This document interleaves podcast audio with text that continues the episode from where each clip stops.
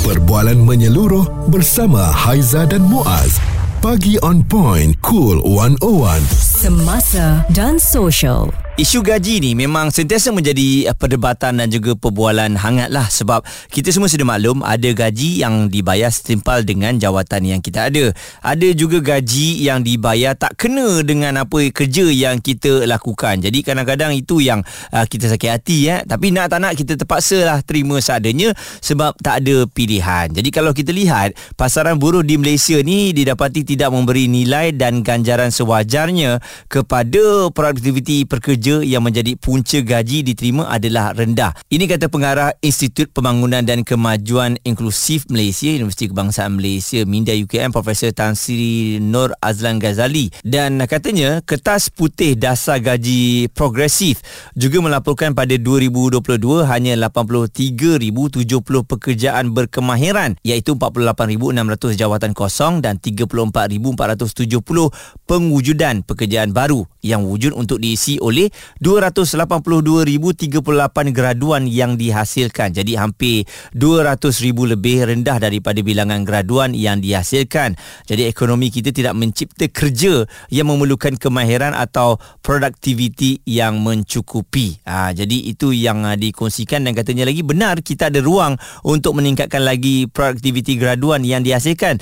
Persoalannya adakah uh, dengan kemahiran dan produktiviti yang lebih tinggi hasil daripada dasar gaji progresif menyaksikan majikan bersedia untuk membayar mereka gaji yang lebih tinggi ataupun kerajaan yang bakal menanggung kenaikan ini dan sampai bila patutkah dana awam juga digunakan sebagai subsidi untuk membayar gaji pekerja. Jadi itu antara persoalan yang telah diberikan oleh Profesor Tan Sri Nur Azlan Ghazali ya. Sebab kita semua sudah maklum bahawa sebelum ini Menteri Ekonomi ya, telah pun memberitahu bahawa 2024 insya-Allah akan ada kenaikan gaji untuk pekerja-pekerja ini. Tapi persoalannya kenaikan yang bagaimana dan siapakah yang akan menanggung kenaikan gaji tersebut. Ha, jadi itu yang kita nak kongsikan bersama dengan anda hari ini. Adakah anda setuju ataupun tidak dengan gaji yang anda terima tu kena tak dengan kerja anda ataupun sekarang ni sebab dah tak ada pilihan kena pejamkan mata saja kerjalah selagi ada kerja. Kalau kita ada perasaan sebegitu pun bahaya juga eh kerana tak bagus untuk sistem pekerjaan kita. Okey? Responsif menyeluruh tentang isu semasa dan sosial. Pagi on point bersama Haiza dan Muaz di Cool 101. Sentiasa doakan agar tahun akan datang ini gaji anda akan ada peningkatan ya. Uh, secara tak langsung memberikan semangat kepada kita dan sebab itu hari ini kita kongsikan mengenai gaji yang diterima tidak setimpal dengan produktiviti. Mana satu sebenarnya yang paling penting? Adakah gaji naik dulu ataupun berikan dulu produktiviti yang hebat barulah gaji anda akan dinaikkan kemudian. Uh, jadi kalau dilihat ya sasaran kerajaan dalam kerangka ekonomi berandi juga uh, supaya peratusan pendapatan buruh meningkat daripada 32% kepada 45% bertujuan untuk mengembangkan gaji dan upah rakyat Malaysia dan ini respon dari Profesor Madya Dr. Muhammad Yusof Sari Ketua Pegawai Eksekutif The Future. Ada satu pihak kata okey naikkan produktiviti dulu baru naikkan gaji. Cerita gaji kedua ada lagi kata cerita gaji dulu baru cerita produktiviti. Dan secara empiricalnya kalau secara kajiannya kita kena naikkan gaji dulu dalam konteks Malaysia sebab naikkan gaji dapat akan push produktiviti lebih tinggi. Kalau kita taburkan data, memang kalau kita tengok pergerakan gaji itu lebih tinggi daripada pergerakan daripada produktiviti. Dan ini yang selalu digunakan oleh pihak, uh, pihak majikan. Produktiviti dia kata uh, gaji dah cukup tinggi. Produktiviti yang rendah. So berbetulkan produktiviti dan bagaimana pula doktor dari golongan yang mahir dan juga separa mahir ni sebenarnya kalau kita lihat itu sebenarnya yang meningkatkan yang menyebabkan gaji naik tinggi itu adalah bukannya golongan yang M40 atau B40 ataupun golongan uh, low skill ataupun semi skill saja yang top ni yang yang skillnya yang naik yang bawah-bawah ni men, agak membimbangkan. Kalau kita tunjukkan data uh, gaji yang mereka separa mahir ni dengan yang yang tak mahir ni kurang mahir ni dah sampai nak sama dah. Mm-hmm. Sepatutnya tidak aja begitu. Uh, jadi itu beri signal bahawa sebenarnya gaji yang perlu diperbetulkan sama ada model progresif ke model apa saja gaji yang dipanggil perlu address kepada gaji yang semi skill separa mahir dan juga tak mahir ni. Jadi itu yang perlu diperbetulkan pada ketika ini.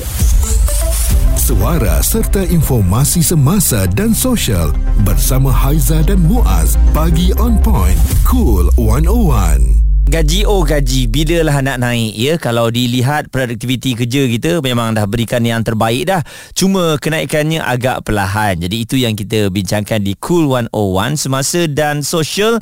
Dan memang ada perancangan untuk kenaikan gaji para pekerja ini. Dan kalau kita lihat di bawah kerangka ekonomi madani ia menetapkan tujuh penanda arah sebagai sasaran jangka sederhana. Antara tujuh penanda arah itu seperti peratusan penambahan buruh mencapai 45% daripada jumlah keseluruhan pendapatan dan Indeks Pembangunan Manusia IPM di tangga 25 teratas dunia dan uh, kalau kita lihat juga model gaji progresif bakal diperkenalkan kerajaan bertujuan untuk meningkatkan gaji pekerja melalui menaik taraf kemahiran serta meningkatkan produktiviti. Ini yang telah pun dikongsikan oleh Ketua Ekonomi dan Kewangan Sosial Bank Muamalat Dr. Muhammad Afzanizam Abdul Rashid. Dan kita nak dengarkan juga pandangan dari Zohai Rosli selaku penyelidik kanan DM Analytic ini mengenai dasar gaji progresif. Saya bersetuju kerajaan bagi bantuan. Eh. Cumanya, bila kerajaan bagi bantuan dan terpaksa bagi bantuan, keep on bagi bantuan,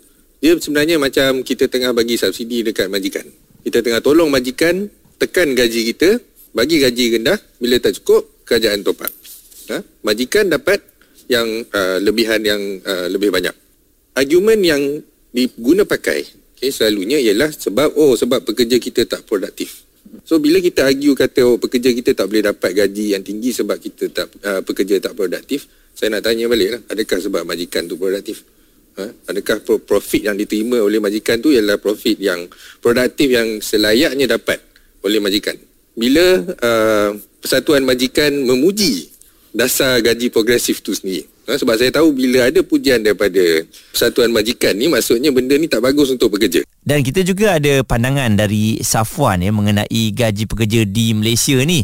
Adakah memang terlampau rendah ataupun dia nak mengikut produktiviti ni Safwan? Gaji kat Malaysia ni dia mengikut kategori jugalah kalau macam saya ni kerja 13 tahun dalam sektor kerajaan ni mm-hmm. sangat kecil lah macam saya sekarang dah 13 tahun pun masih lagi 1900 mm. lebih sikit je ha, oh. so kalau bergantung pada allowance pun saya rasa tak memadai jugalah sebabnya komitmen yang ada sekarang ni memang rata-rata pun uh, memerlukan uh, modal jadinya mm uh, bila kerajaan kata ada kenaikan untuk tahun hadapan tu saya rasa sangat memadai lah dengan ekonomi sekarang yang agak uh, kritikal juga sebenarnya.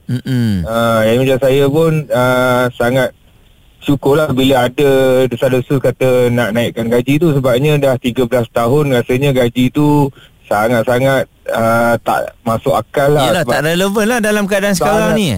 Tak relevan 1900 tu 13 tahun saya rasa memang susah lah untuk tersebut dalam keadaan yang sekarang. Mm-mm. Dia, dia ganggu tak hmm. produktiviti kerja awak? Maksudnya bila awak, yelah nak kerja okay. kuat ni, tapi bila tengok gaji, ah.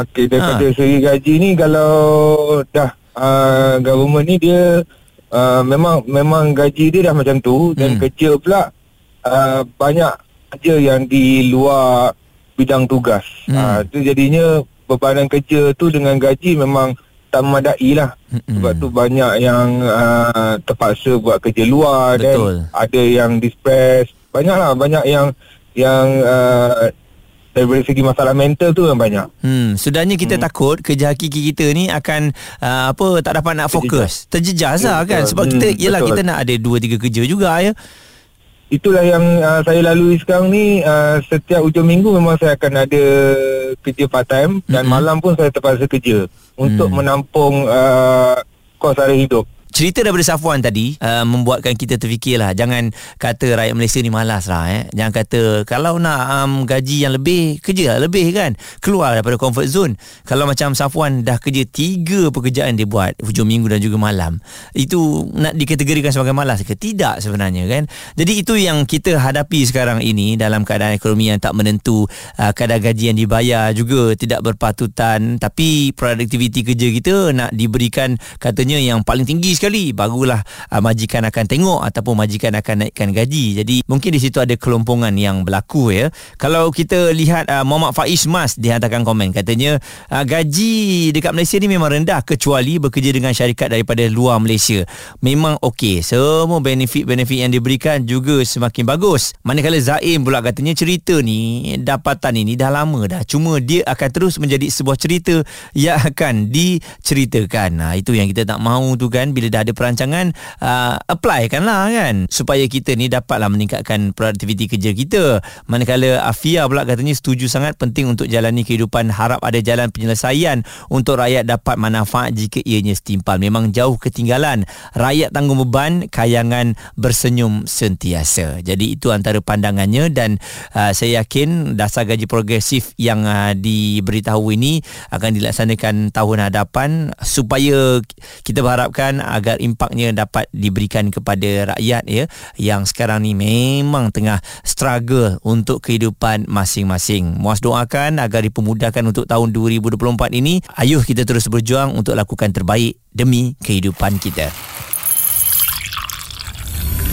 Perbualan menyeluruh bersama Haiza dan Muaz. Pagi on point, cool 101. Semasa dan social.